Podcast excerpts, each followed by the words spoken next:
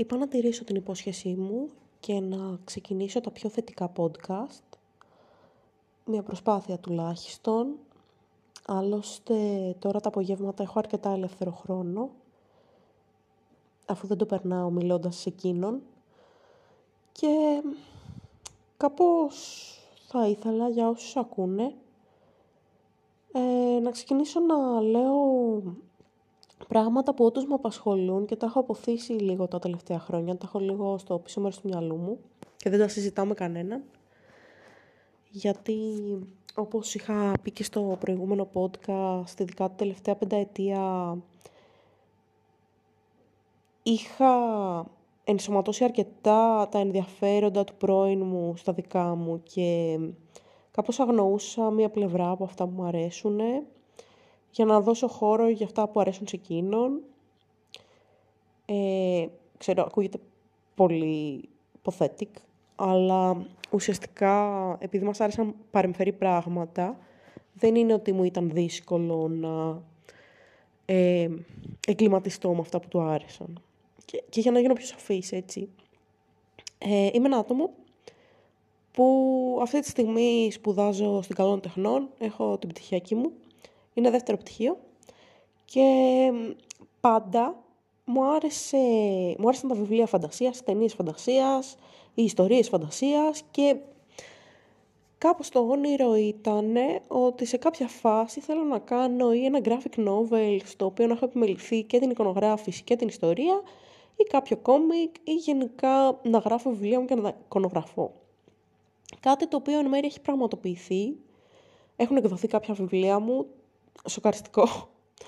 Ε, αλλά δεν έχει γίνει ακόμα αυτό το, η σύνδεση ζωγραφικής και γραπτού λόγου. Ε, απ' την άλλη, ο πρώην ήταν φανατικός φαν του Άρχοντα των Δαχτυλιδιών και γενικά των βιβλίων φαντασίας. D&D επίσης, ε, fantasy games κλπ. Ε, Lord of the Rings Online, το γνωστό λότρο. Οπότε ασχολιόμουν με αυτό. Ήμασταν με την παρέα του, παίζαμε D&D online κλπ. Γιατί τα λέω όλα αυτά; Έχω ένα φίλο, ο οποίος είναι μια ιδιαίτερη γνωριμία που έχω και μου λέει πάρα πολύ καιρό ότι «Ω, κάτσε γράψε μια ιστορία ηρωικής φαντασίας». Θέλω πάρα πολύ να διαβάσω ιστορία ηρωικής φαντασίας. Κανείς δεν γράφει τώρα πλέον τέτοιο τύπου φάνταση.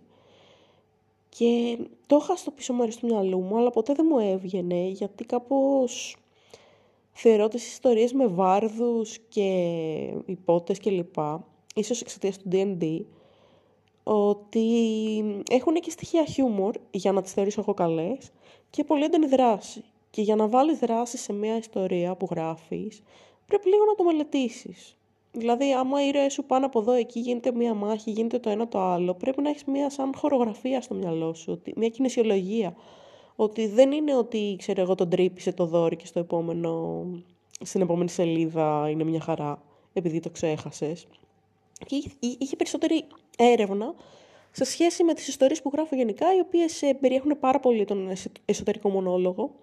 Οπότε οι ήρωες ε, πάρα πολύ συχνά λένε τις σκέψεις τους, οι οποίες ξετυλίγονται όπως οι σκέψεις γενικότερα, με ασυνέχειες, με λογικά άλματα κλπ. Οπότε το σκέφτομαι σοβαρά να ξεκινήσω βιβλίο ηρωικής φαντασίας, αν και άλλη μια επιθυμία μου ήταν πάρα πολύ να γράψω καιρό μια ιστορία τύπου μυστήρια στην καλών τεχνών. Το είχα προσπαθήσει, ε, είχαν ηχογραφηθεί και κάποιες ιστοριούλες και είναι στο YouTube, ξέρω εγώ. Αλλά ε, θέλω να γράψω κάτι σε μεγαλύτερη φόρμα. Και λίγο θέλω να το δω αυτό, γιατί γενικά ήμουν ένα άτομο που έστελνε πάντα σε διαγωνισμούς διηγήματος ή καθόταν και έγραφε σταθερά κάθε μέρα, είτε είχε έμπνευση είτε όχι σαν το Stephen King λίγο, ότι κάθε μέρα πρέπει να γράψω τόσες χιλιάδες λέξεις, απλώς και μόνο για την εξάσκηση του πράγματος και η έμπνευση έρχεται. Και το έχω παρατήσει αυτό, δηλαδή ειδικά στα πρώτα δύο-τρία χρόνια της σχέσης με τον πρώην, δεν έγραφα καθόλου γιατί είχα ολοκληρώσει το draft, ας πούμε, για το πρώτο μου βιβλίο, το είχα αφήσει στην άκρη, δεν είχα σκοπό να το στείλω πουθενά και δεν μου ερχόταν να γράψω κάποια ιστορία. Δηλαδή είχα κολλήσει πάρα πολύ. Ότι αν έγραφα κάτι θα ήταν για το πόσο άσχημα νιώθω, για το πόσο πιεσμένη είμαι, πόσο τον αγαπάω, κάτι τύπου τοξική έρωτες κλπ.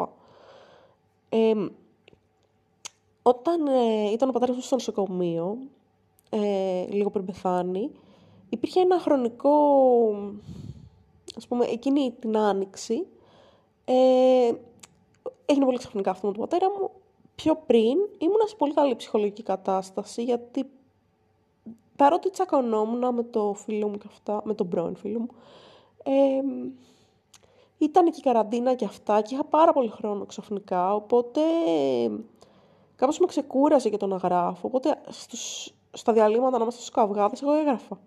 Και όλα αυτά τελικά εκδόθηκαν και είναι σοκαριστικό. Και λίγο από τότε που πέθανε ο πατέρας μου σταμάτησα να γράφω και μικρή φόρμα και μεγάλη, το απέφευγα αρκετά γιατί θεωρώ το, το γράψιμο πολύ συναισθηματικό κλπ. Αλλά τώρα θέλω να ξεκινήσω κάτι. Θέλω δηλαδή να αφιερώσω χρόνο να κάνω κάτι ανάλαφρο. Όπως να γράψω ένα βιβλίο ηρωικής φαντασίας, ας πούμε, που ο πρωταγωνιστής είναι ένας έκφυλος βάρδος ή ένας γέρος μάγος που συναντάει στο δρόμο του, ξέρω εγώ, ε, μία αρκούδα και ένα ζογκλέρ ή κάτι τέτοιο. Ε, ή ένας ε, στρατιώτης ο οποίος ψάχνει την επόμενη δουλειά, μισθοφόρος. Ε, δεν ξέρω πώς θα το δω, αν θα είναι μικρές ιστορίες, πότε θα το κάνω, τι και πώς, τι οργάνωση θα έχει, αν θα το κάνω και με εικονογράφηση, αλλά το σκέφτομαι πάρα πολύ αυτό. Δηλαδή, το είχα στο πίσω μέρος του μυαλού μου, τώρα είναι πιο μπροστά. Ένα άλλο πράγμα που πεθαίνω γι' αυτό είναι να παίρνω καινούρια υλικά ζωγραφικής και να τα τεστάρω. Και μία, ας πούμε, έτσι, ένοχη απόλαυση, θα έλεγα, μία αγάπη, είναι από τότε που, εντάξει, όλοι κοιτάμε tutorials στο YouTube, στο TikTok, όπου, για ζωγραφική, για εικονογράφηση κλπ. Και ανακάλυψα μία μάρκα ε, από gouache, ε, που αρκετοί σχεδίαζαν ε, εικόνες από ε, ταινίες του Μιαζάκη. Και τη φύση και τα νούφαρα και το, το χουλ και το κάστρο του και αυτά. Και είναι λίγο ένοχη απόλαυση να, όταν μου περισσεύουν χρήματα να παίρνω μια, ένα σετ από γκουάς, από αυτή την εταιρεία και να σχεδιάζω από ταινίες Μιαζάκη, να κάνω όμορφα πράγματα τέλος πάντων αυτό που είναι το θέμα με αυτά είναι ότι εντάξει προφανώς θα το παραγγείλεις από ένα site του εξωτερικού, δεν είναι ότι έχουν στην Ελλάδα και όταν έρθουν και προφανώς όσο πιο μεγάλη είναι, μεγάλο είναι το set, όσο μεγαλύτερο αριθμό χρωμάτων έχει, ε, τόσο πιο ακριβό είναι, τόσο πιο ογκώδες, δεν είναι ότι μεταφέρονται 60 κουτάκια γκουάς, τέμπερας ας πούμε. Ε, είναι κάτι που πρέπει να το έχεις σταθερό στο γραφείο σου, να σχεδιαστείς, να έχεις το χώρο σου, να το βάλεις κλπ. Αλλά κάπως βγήκε καινούρια κασετίνα η οποία θα έχει νέων χρώματα και μεταλλικά και τέτοια. Και κρατιέμαι να μην το κάνω αυτό το πράγμα. Να, να, να την πάρω και να αρχίσω να, ξεκι... να ξεκινήσω να κάνω τοπία με αυτά τα έντονα τα χρώματα του γκουάς, να γεμίσω ένα sketchbook με με τοπία που βλέπω εγώ εδώ, με φανταστικά τοπία που θα ήθελα να δω. Γενικά, μου αρέσουν πάρα πολύ οι ονειρικές καταστάσεις. Ε, τα αστέρια, ο νυχτερινός ουρανός, αυτό το μπλε, το μόβ, συνδυασμός με το κίτρινο, με το λευκό, ε, σπιτάκια που βγάζουν φώτα και λάμπουν και είναι πλασμένα από φως και κυσί που τυλίγονται στις αυλές ε, γύρω από γκαζίμπο και πέργολες με μπουκαμβίλιες και όλα αυτά. Και απλά τρελαίνομαι για κάτι τέτοιο. Και νομίζω ότι τώρα δύο τα τεινά. Ή θα κάθομαι να κλαίω και να στεναχωριέμαι και να σκέφτομαι τι κάνει εκείνος και πόσο χαρούμενος θα είναι και πόσο στεναχωρημένη θα είμαι εγώ. Ή θα κάνω όντως κάτι για τον εαυτό μου. Θα, θα γράψω όντως την ιστορία ε, με το βάρδο ή το μάγο. Θα κάνω όντως τις εικονογραφήσεις με τα ψυχεδελικά και τα ονειρικά τοπία. Και νομίζω ότι στην τελική, ακόμα και να μην τα ολοκληρώσω ποτέ αυτά, είναι ένα βήμα για να χαμογελάσω. Γιατί πάντα με γεμίζει τέχνη. Και νομίζω ότι είναι μια επένδυση για μένα. Εσείς τι λέτε; Ε, θα δημοσιεύω συχνά τώρα, γιατί με βοηθάει κάπως. Οπότε θα τα πούμε σύντομα. Γεια σας.